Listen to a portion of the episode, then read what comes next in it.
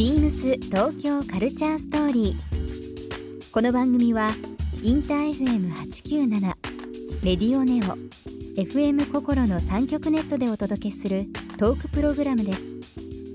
案内役はビームスコミュニケーションディレクターの土井博志。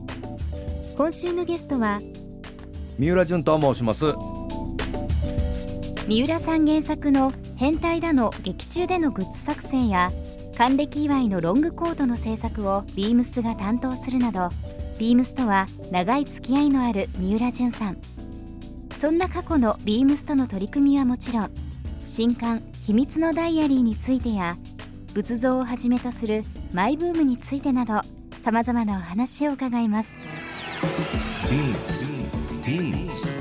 Beams. Beams Tokyo Culture Story. Beams Tokyo Culture Story. This program is brought to you by Beams. ビームスありとあらゆるものをミックスして自分たちらしく楽しむ。それぞれの時代を生きる若者たちが形作る東京のカルチャー。ビームス東京カルチャーストーリー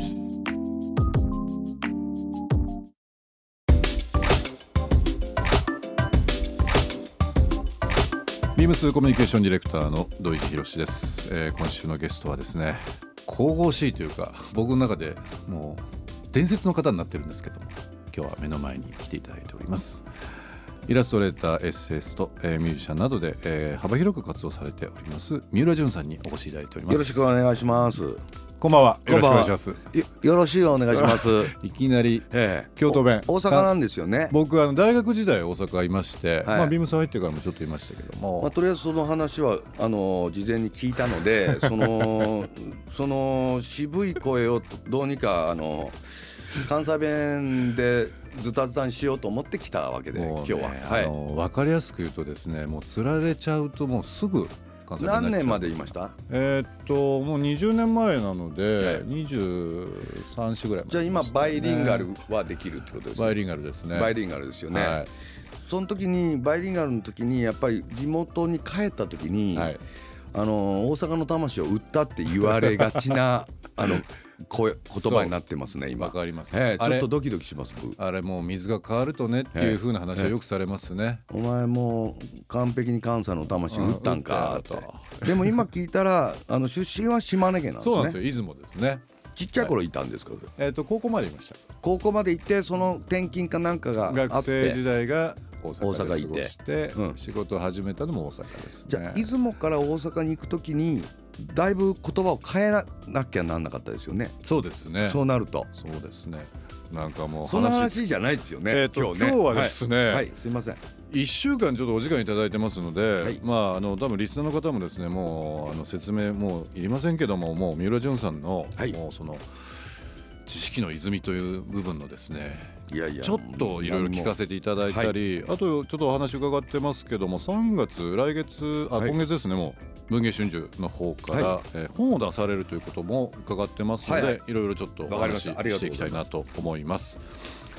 ビームスとは実はもう長いですね20年ぐらいのお付き合いいろいろさしそうですね。もっとかなさせていただいてますね。俺ねその知り合いっていうか友達のデザイナーの人に、ええ。安西さんっていう安西はじめさんっていうタモリクラブの空耳やってる人。空耳。はい、あの人ですね。はい、安西はじめあさん。の人まああまり知られてないかもしれないけど、まあ、基本デザイナーなんですよあの人、うん。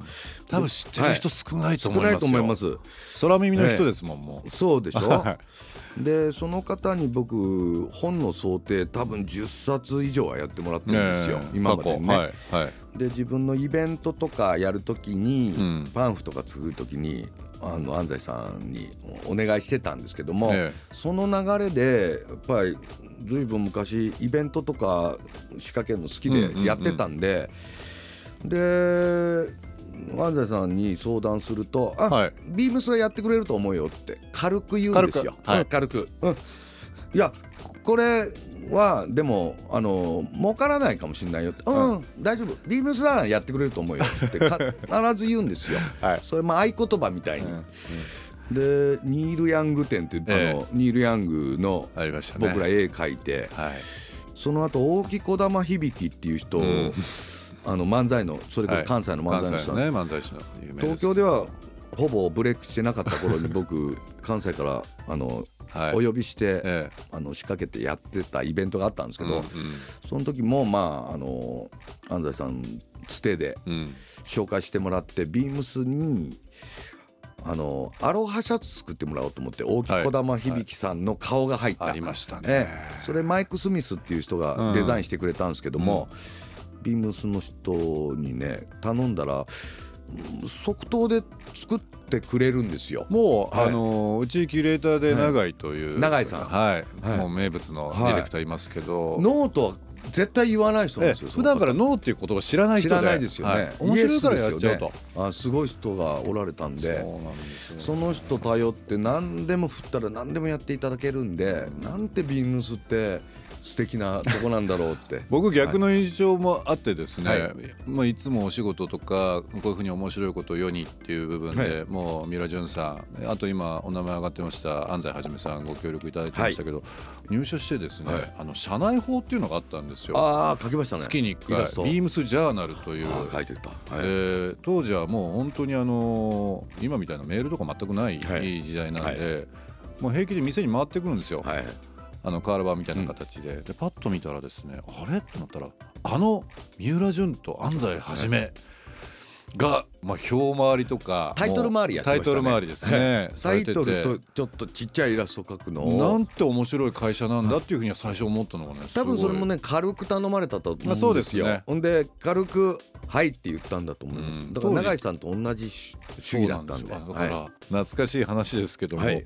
今でもしていただけるんでしょうかねそういったのがもしあれば。やりますよやりますけども、うん。頼まなくなってることは確かですよね。お互い。お互い。それはね今回ちょっと気に気に。よくないぞって言いたいなとは思ってたんですけどそういやね、ん。そのビームスの永井さんをこっちもあんまり困らせていないし、はい。あっちも俺らを困らせてはくれてないなとは思ってたんで あの何十周年とかっていうことになったわけでしょ、ええ。ビームスも。そうですね。もう40年迎えましたしね、うんあ40周年ですか、ええもう40周年今年で44年目になりますからああねそうですか、ええ。だから学生の時初めて気がついた僕ブランドですよ、ビームスでああそうですか、えまあでもこうやってね、ご縁あってえはいラジオにも出ていただいてますけども、はい。さっきあの昔の話過去こんなことをご一緒させていただきましたっていう中で僕ちょっと思い出深いのがですね、はい。三浦淳さん原作で安西はじめさんが監督のその「変態だ」変態だね。はい、はい。タイトル。変態だ。の劇中に出てくるですね架空のロックフェスグッズ、はい。ねこれをビームスで担当したっていうのもありましたスノーロッチフェスっつってね、ええ。それはまあ一応原作書いた。俺が悪いんですけども、まあその原作の中にスノーロッチフェスっていうどっかの山の上で雪がバンバン降ってるとこで、うん。あのライブをやるんだけどそこに妻と愛人がうん。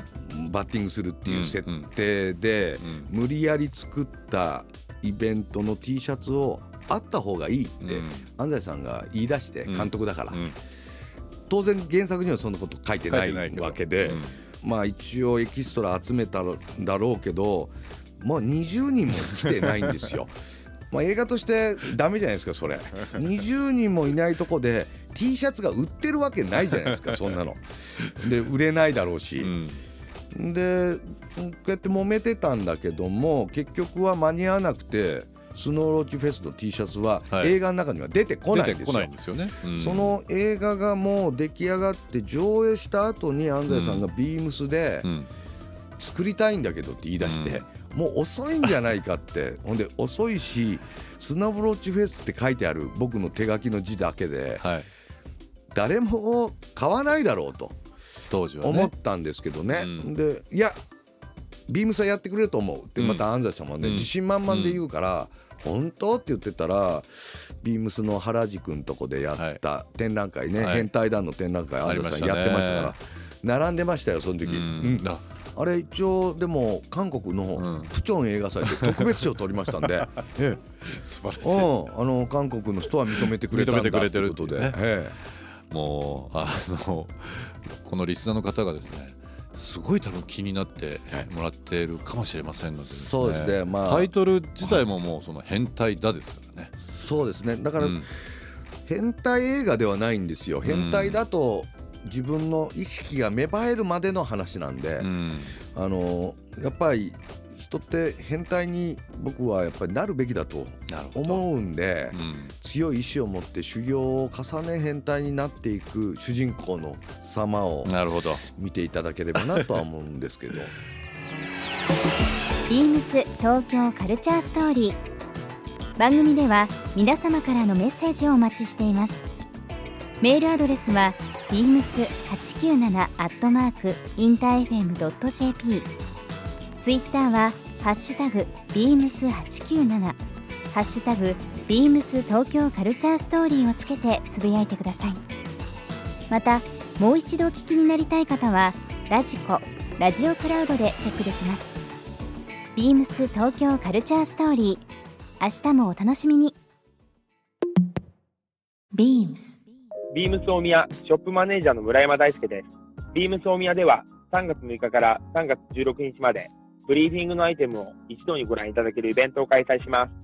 通常取り扱いのないモデルをはじめ、定番人気モデルのスリーウェイバッグを筆頭に、ショルダーバッグ、トートバッグ、クラッチバッグなど多機能なモデルが豊富に揃います。